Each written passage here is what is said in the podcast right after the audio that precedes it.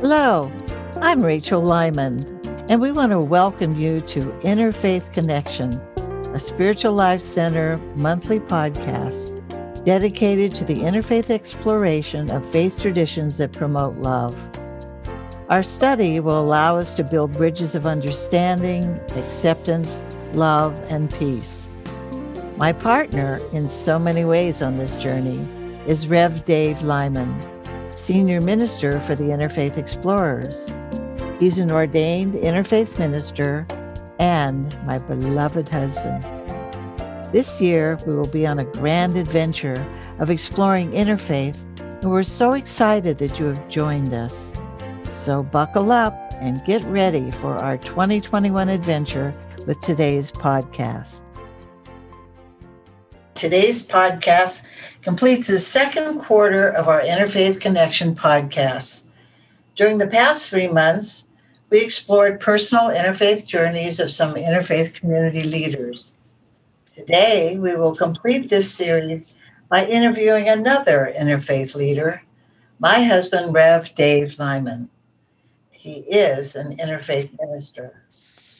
So, Dave has agreed to talk to us today about the inspiration behind and the transformation of his life as an interfaith minister. So, welcome, Dave. It's so good to have you with us today, and thank you for your willingness to share your interfaith journey with us. Good morning, Rachel. It's nice to see you. It's been so long since I've seen you, um, being that we live in the same house. That's true. It's been like 30 seconds, I think. so, yes, we are married and cohabitate in a very beautiful setting and um, very blessed to have you in my life. So let's uh, let's get down to business. So first of all, I'm going to ask you what experiences in your early life opened your road to end up as a minister well, Rachel, when I left home to go to college, I was a person who was curious about life. And at college, um, I studied a number of things, and I came under the mentorship of the Dean of Students office. Uh, and in the end, I ran, helped run the uh, orientation of freshman students at the university. Um, I ended up running some encounter groups as a representative for the Dean of Students office and had other amazing opportunities which really gave me a chance to meet uh, some really well-known people and learn a lot about the new thought movement human potential and human potential and new thought is just another way of talking about spirituality, really, I think. Um, I went on from there and went out into the world, and, and as I went out into the world, I started exploring different faith traditions. I was a Mormon for a, a number of years. Um, I did different things.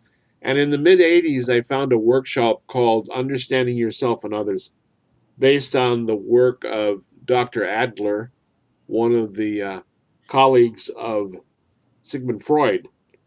Uh, I started as a participant in the program and then a facilitator and finally led some of the workshops. And in the end, after all that, as I continued to grow, I got a degree in hypnotherapy and I opened up and ran a thriving practice in downtown Sacramento.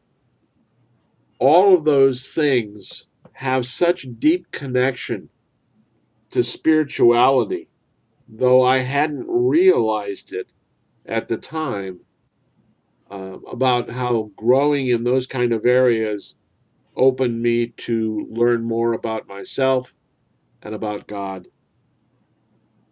So you had a background, it sounds like, where you have a, a deep love of people and connecting with people and helping people.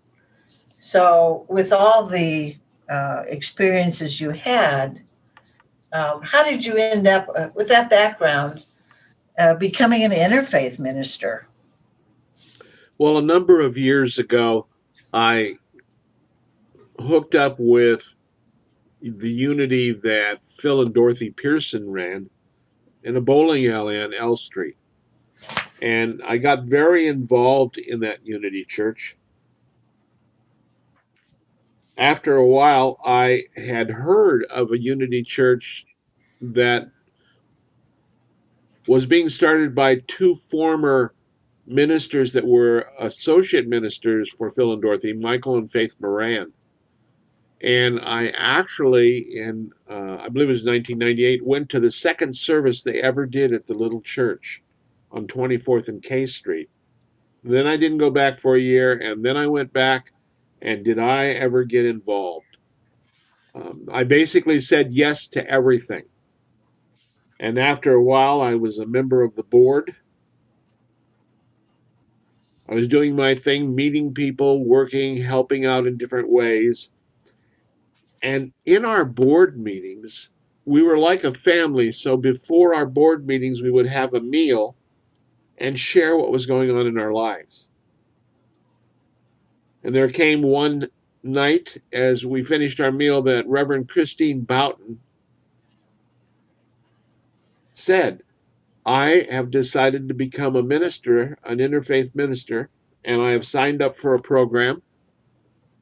And then she paused with great drama and looked around and said, And I want to have everyone here at the table check within their heart because it, I'd love to have someone else or anyone else on my journey with me.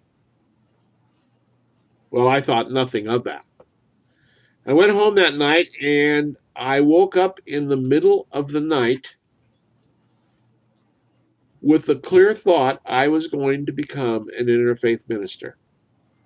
Now, I have to tell you, I was having an internal fight. There was a part of me going, wait a minute, you're not a minister?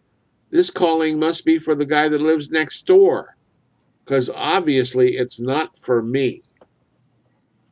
But by the time morning came, I had realized that it was for me, and I signed up.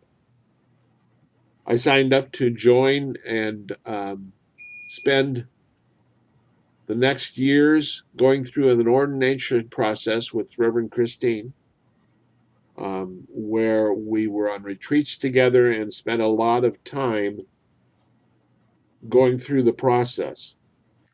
So I understand that uh, you went to the new seminary, which is uh, housed in New York City, and that most uh, you did a lot of classes online, and but you did have to go to New York City several weeks out of those three years, two years, uh, to participate in uh, classes there.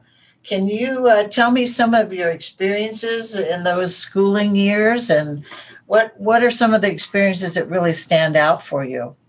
Well, I took some extra steps. I actually went a couple times both years. Um, and when we started out, the very first thing we did, we had a class of 105 to start with. And obviously that was weeded out over the, the years. And they started off with an exercise where we had been told to do business cards um, as a minister.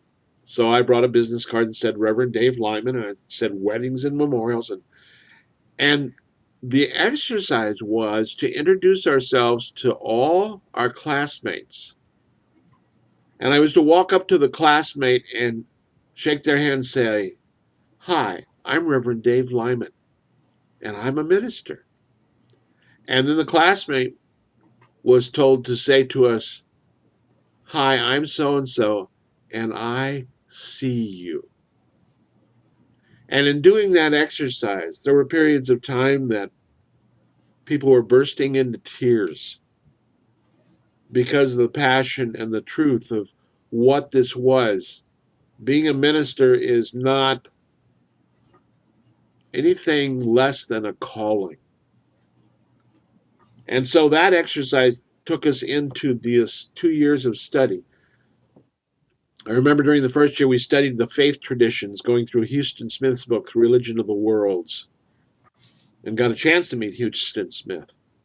So he was there in New York in one of your classes? No, he uh, was the keynote speaker the first year graduation. And um, did you want details about that? No, I just uh, wondered how you met him. And as we went through the process, we studied the different faith traditions, and I got a chance to realize that I knew very little about some and I knew a lot about others, that I was very, very comfortable with some of them, and I was very uncomfortable with others. And that year gave me the opportunity to really expand that. I realized how much this was a passion for me when we did the first year retreat and the classes went all through the day and we finished at nine o'clock and the entire week we were there we were we wouldn't leave. They had to kick us out. We were in a dormitory situation. They have to they had to send us to bed. Because we we typically would go till one or two in the morning just talking about god. And it was amazing. The year before we graduated there were a number of people in our class that were very, very passionate. And six of us actually went a week early into upstate New York and spent that entire week talking Spirit and God. The other great experience was, of course, putting together a church service. And for some reason, being shy and subtle like I am, um, I was chosen to do the sermon and I did a sermon where I put together a talk about a minister giving a talk. And the second part of the talk was ego was involved and talking to the minister. And the third part of the talk was God was involved. So there were three of us giving us giving the talk. Um, as my dean of students said from the seminary, you're very brave to do this for your first sermon and on top of all, just before. Go ahead. Do you have a question? Well, I want to say that I was uh, privileged to hear that particular sermon. I was taking a class in uh, with from Shanna McAleer at a Spiritual Life Center, and she invited you to come to our class to give that sermon. And the interesting part about it for me is when I first gave that sermon, and we are going to do an evaluation before the 90 people, just before we went on, and the sermon was scripted out so that ego would say this, and then God would say that. And at one point, ego was supposed to go, Well, you know, the guy in the third row is falling asleep. This sermon is not going well. Well, ego, the lady, the minister that played ego, was a minister from North New York, she came up to me and she said, I don't feel comfortable doing a script. Ego wouldn't do it that way. So I'm just going to ad lib. I'm not going to tell you when I'm coming in. I am truly going to be your ego. And I said, Well, let me summarize this then. We're going to do my very first sermon, and you're going to jump in and interrupt, but not tell me when you're going to do it. She she said yes. And I looked at her and I said, Boy, am I glad God is a part of this speech. Well, that sounds fascinating. I wanted to back up. Um, and that it was a wonderful talk, by the way. I uh, I thought it was very clever when I heard it. And and uh, yeah, very brave of you, but also very human. Uh, because we all have those voices. We both we all have the voice of of ego and the voice of God with us at all times. But I kind of wanted to back up in your um, so you, you were inspired to go to school to become a, a minister. When you got there, some of the things that you learned and the people you met really started to transform you into an interfaith minister. And I wanted to ask were some of those people in your classes, they were evidently from various faith traditions already.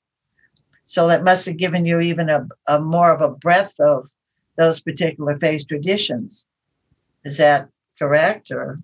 Not so much. Um, I mean, we didn't, it, it was an interfaith seminary, but there, and there were some Buddhists, but there were no Hindus. There were no Mormons. There were no Jewish.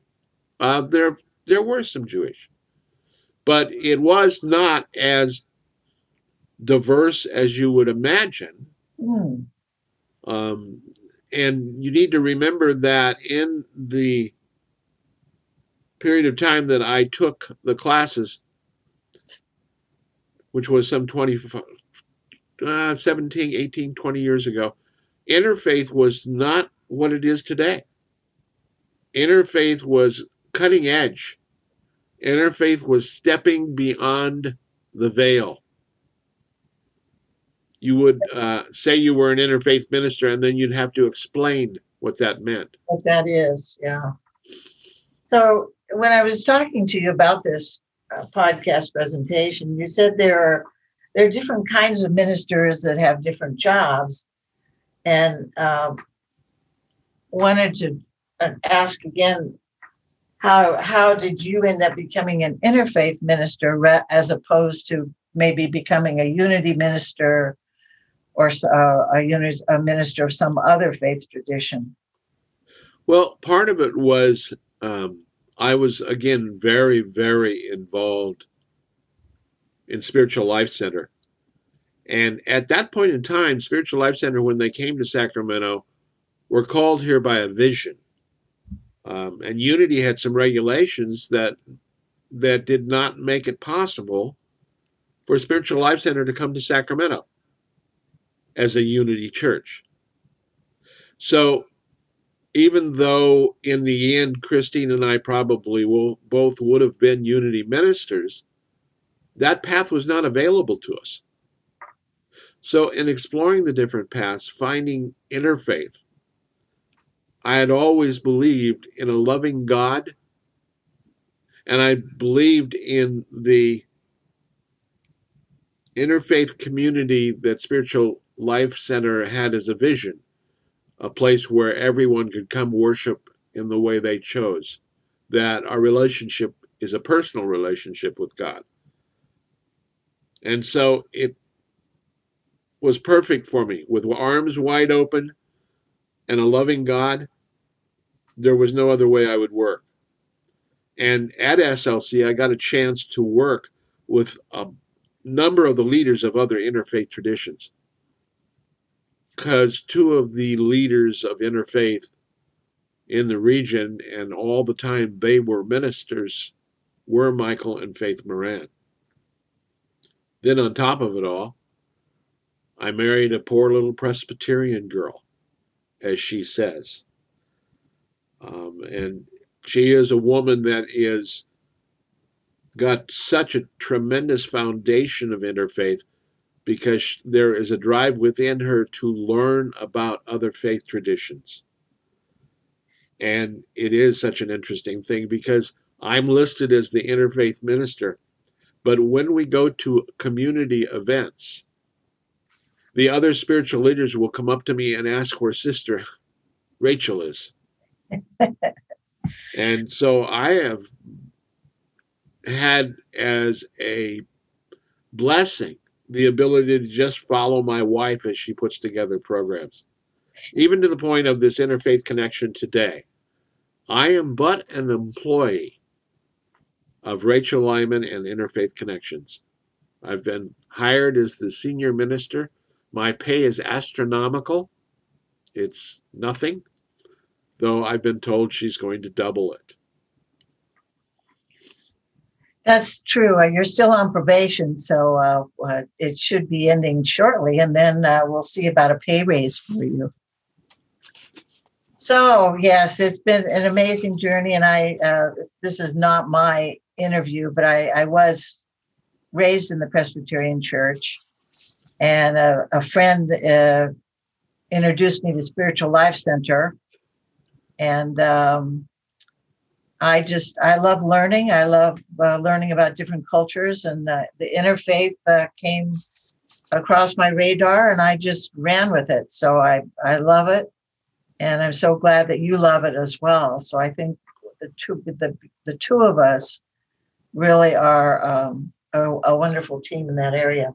So in 2014 and 2015, um, we developed the Interfaith Connection program, Wednesday night program, and we did that for uh, two years. But can you tell us the uh, about the birth of that and uh, how that transpired, and maybe some of your um, some of your favorite programs and speakers?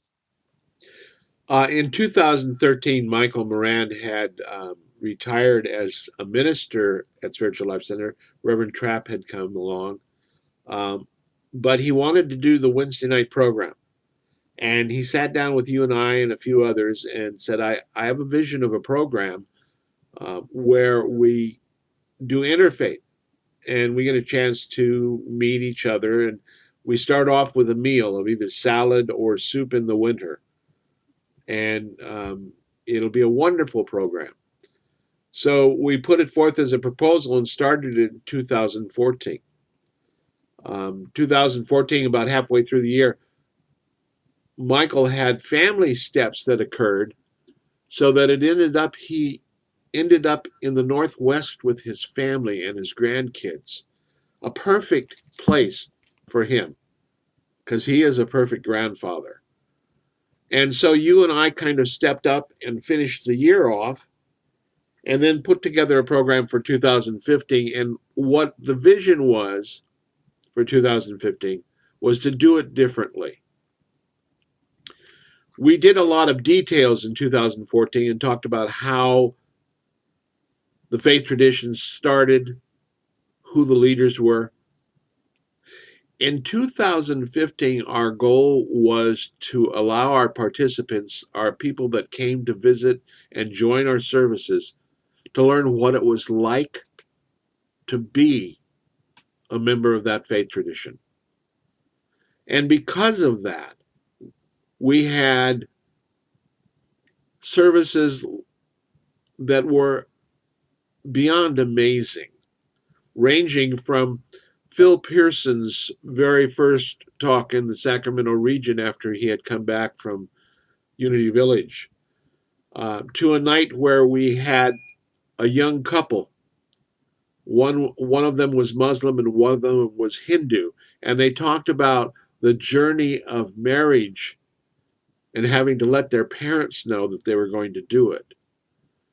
Uh, we had Baha'i visiting us. We had um, a Jewish rabbi sharing her journey uh, and telling us afterwards, it's wonderful to be able to share this because this is my story and it's not something I get a chance to tell in places. We had an amazing night with Karen Drucker. Uh, and in the end, though we didn't know it, it was one of the most successful programs in the United States. And as a culmination of it, we took some 35 people to the religion, the Parliament of World Religions. Um, we, we that was in Salt Lake City, correct? Yes, that was in Salt Lake City, and the Parliament was some 12,000 people getting together with thousands and thousands of different faith traditions um, and huge classes and events. And our 35 people included, I believe, nine or 10 unity and interfaith ministers. We had people from retreat centers in Washington. Um, the group was amazing, and we spent the week learning and sharing time together. Uh, and it included things like walking around the corner and watching 15 angels with wings go up an escalator. And the next corner would be Tibetan monks making a mandala. Each day, the Sikhs had a langar, which was their sharing of a meal in which they would feed between five and 8,000 people each day. And our trip was amazing, though I'm always reminded of the fact that the thing that got my wife's interest was the fact that in the middle of each city block in the city of Salt Lake City, they have flags and crosswalks. And you take the flag out of its container and hold it out, and the cars are trained to stop. Rachel thought it was the coolest thing in the world, and she wanted to bring one of those flags home with us. I did. I didn't bring a flag home, but I that would have been fun to do. That that that trip to the Parliament of World Religions was pretty awesome. And and you're right, we learned there as we talked to people. Uh, you know, you, you don't realize what an impact you have, but when we talked to people about other programs throughout the United States at the time, you found out, you talked to someone and said, wow, because we averaged 60 people every Wednesday night for two years. And, and they said that was, you know, it's not just the number of people, but what transpired during those Wednesday nights was more important. But um, if people thought that was an amazing program, and it was, it was a Camelot program, it really was. I always view it as the perfect storm because um, the people we had uh, one of my very favorite musical groups is a group called Acoustic Eidolon. And they're just a wonderful group of musicians, uh, a husband, wife.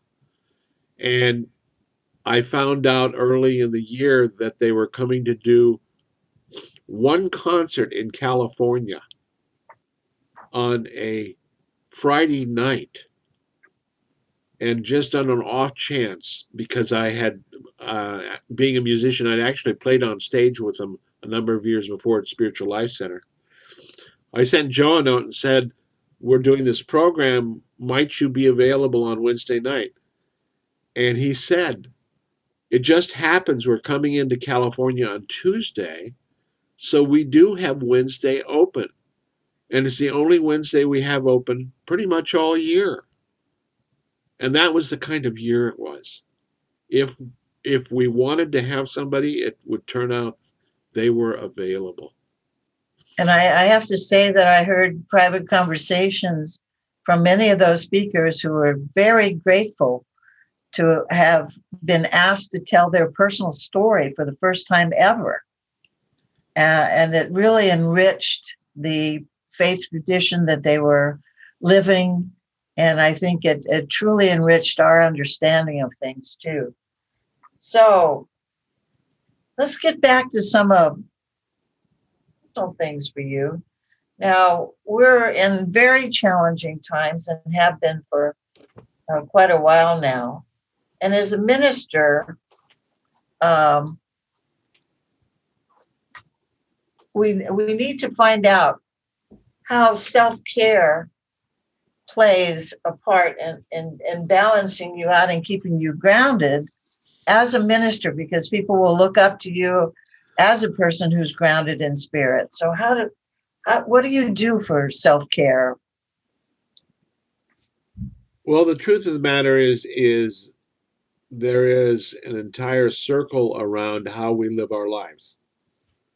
And the amount of self-love and self-care we do, the feeding we do for ourselves enables us to have a higher level of ability to do the same for others. Um, there's a quiet haven within each of us. It's a place of heart and serenity. This is our arena of self care. And uh, during these challenging times, as we go through the pandemic, we've been left alone with the, the worst danger in our lives, which is our minds. So it's the steps we can take to find this place within us. Um, what what are the, some some of the areas and and experiences throughout just a normal day that feed you?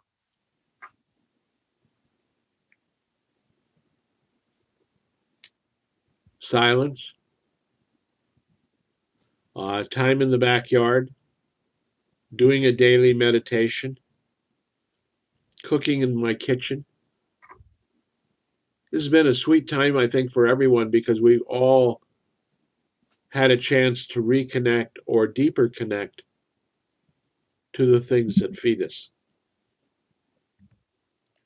Well, that's thank you for that because um, it's important to be reminded that we need to have those things in our lives every day to help us uh, quiet ourselves down and stay balanced. So I understand you've been on the board of the Interfaith Council for six years. Um, first, I want to find out how you how you got on the board, and um, what's what's going what's has transpired for you during these past six years, and some of the things you'd like to uh, uh, talk about uh, of uh, that the Interfaith Council is doing, and some of the um, just what's going on with that. Um, I've been involved in a lot of interfaith events in the Sacramento region and gotten to know a lot of interfaith leaders. One of them was one of my favorite friends, John Fish. Um, and at that time, he was the president of the board and he recruited me. He came and talked to me and said, Dave, I'd like to have you on the board. Um, there's a huge diversity in Sacramento, and there's a beautiful interfacing of the faith traditions, much, much more than I had imagined. And so for the last six years, I've been on the board, and I'm coming to the end of my term next year.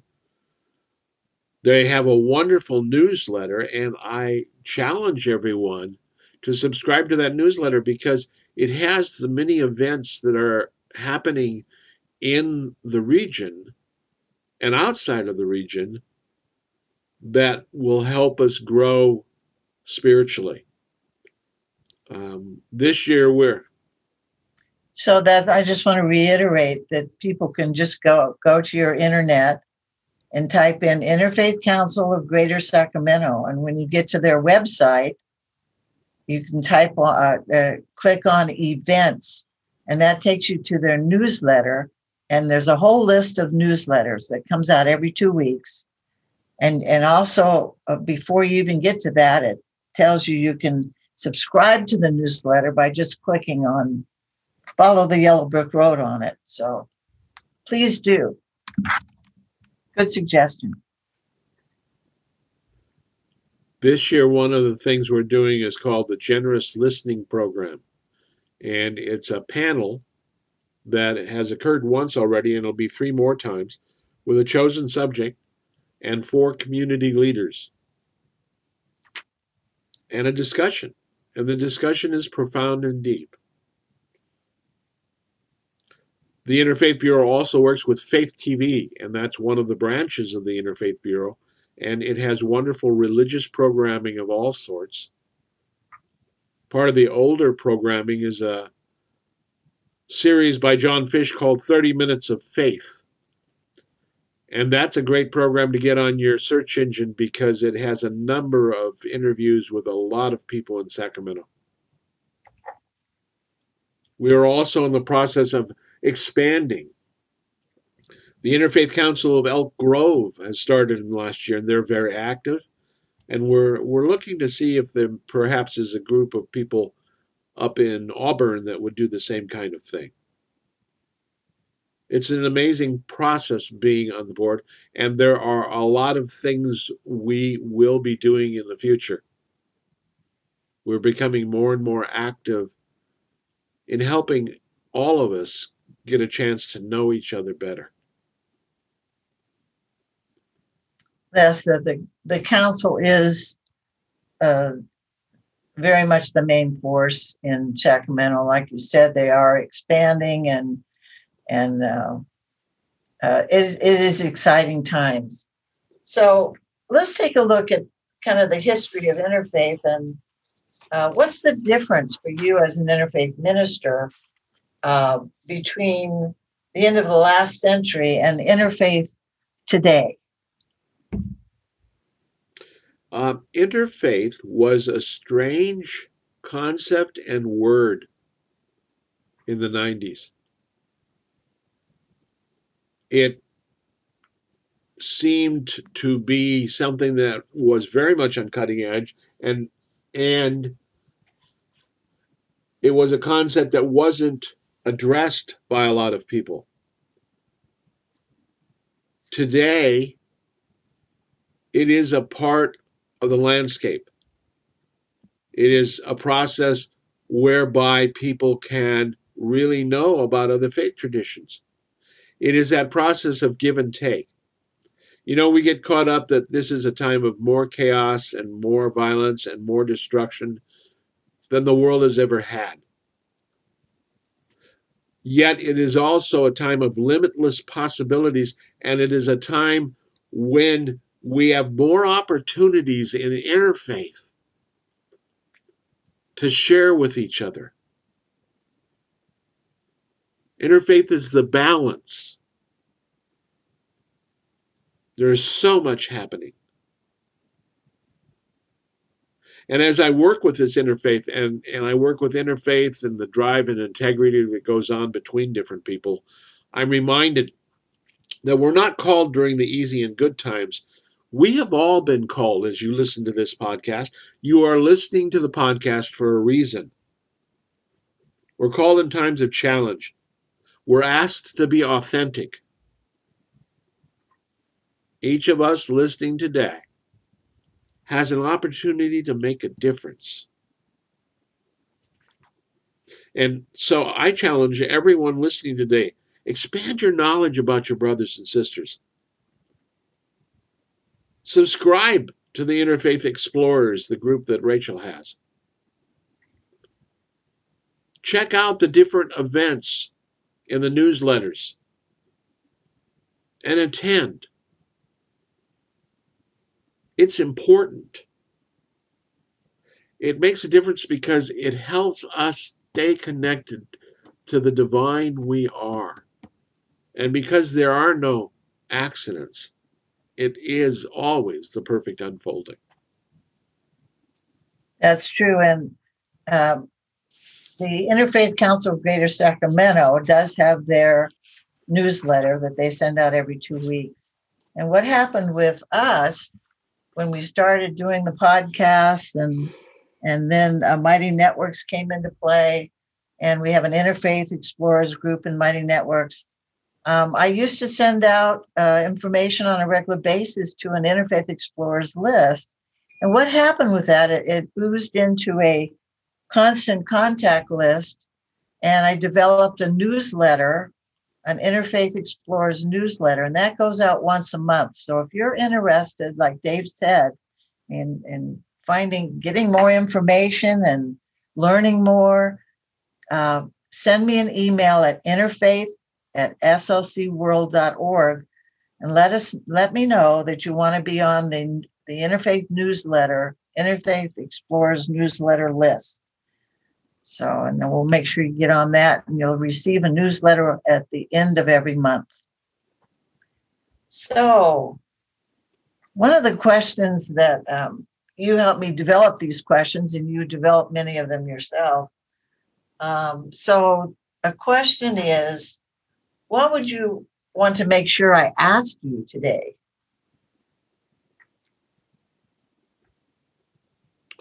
Um, I think that one of the things that occurs for all of us is this magic word called doubt.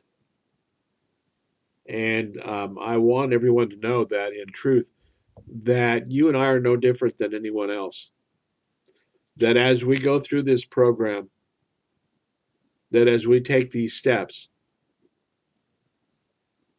there are nights that we are the cell phone advertisement where we look at each other and go, Can you hear me now? Where we essentially say, Is anyone out there listening? And as I go through, and realize that just as each of us, we remember and we forget, and when we forget, we get doubtful. I'm reminded of the Sufi story that I love. It's the story of God talking to man, and man saying to God that they would like a favor of God. And God says, What is the favor you want of me? and mankind. And I do want to interspace for for everyone that I'm talking about mankind, womankind, all. I'm not just talking about men. But mankind says to God, I would like to have the ability to touch other people in a deeper way, to make a difference. And God said to man, I give you that ability, but you will never know when or where it happens. And I love that story because that is the truth of it. We don't know. We're throwing rocks out into ponds based on our passion and compassion. And we just let the rocks drop where they will. And we don't know the difference it makes because it is about perception. And of course, being a minister, I have another story. Story again of God and man talking. And man saying to God, How long is eternity? And God saying, A second. And man saying, How much is a billion dollars? And God says, A penny. And man says, Can I have a penny? And God says, In a second. That's it, where we, as humans, tend to be impatient and we want to, our ego wants to know if we're making a difference for sure. So I hate to say this, but as a minister, uh, we have to, we're unfortunately at our closing now. So, uh, and most, as you always told me, a minister gets called back if he's very brief. so, what would you want to say as your closing remarks today, Dave? So, let me close by saying I I am honored to be working with you, a true interfaith person, and the paths that it has led us on. Um, it's been trouble ever since you asked me out on December 16, 2005. That's good trouble. And it's the longest date I've ever been on. um, I want to reiterate the difference that the interfaith explorers make. And, and if you are at all interested in, in in exploring other faith traditions, but on the other side, knowing that you're going to have a good time because Rachel believes in that. And finally, that there are other opportunities ahead for us. On August 4th and September 15th, we're actually at Spiritual Life Center going to take a couple of the Wednesday nights. Now, they're doing Wednesday nights in lots of different ways, but we've asked for a couple traditional ones. And it appears as if we are moving in that direction, depending on what the final COVID uh, openings are going to be. But it appears as if we're going to be able to physically, with proper social distancing and everything, have gatherings on August 4th and September 15th, in which we're going to explore light uh, in a number of different ways, in four different ways. And Rachel has a number of wonderful guests coming who are going to explore things like the Advent wreath, the Diwali, Kwanzaa, and Hanukkah. And so please join us. She will be sending out information on it, and it'll be a wonderful gathering. Other than that, um, it's just such an honor to be doing this. And so great thanks.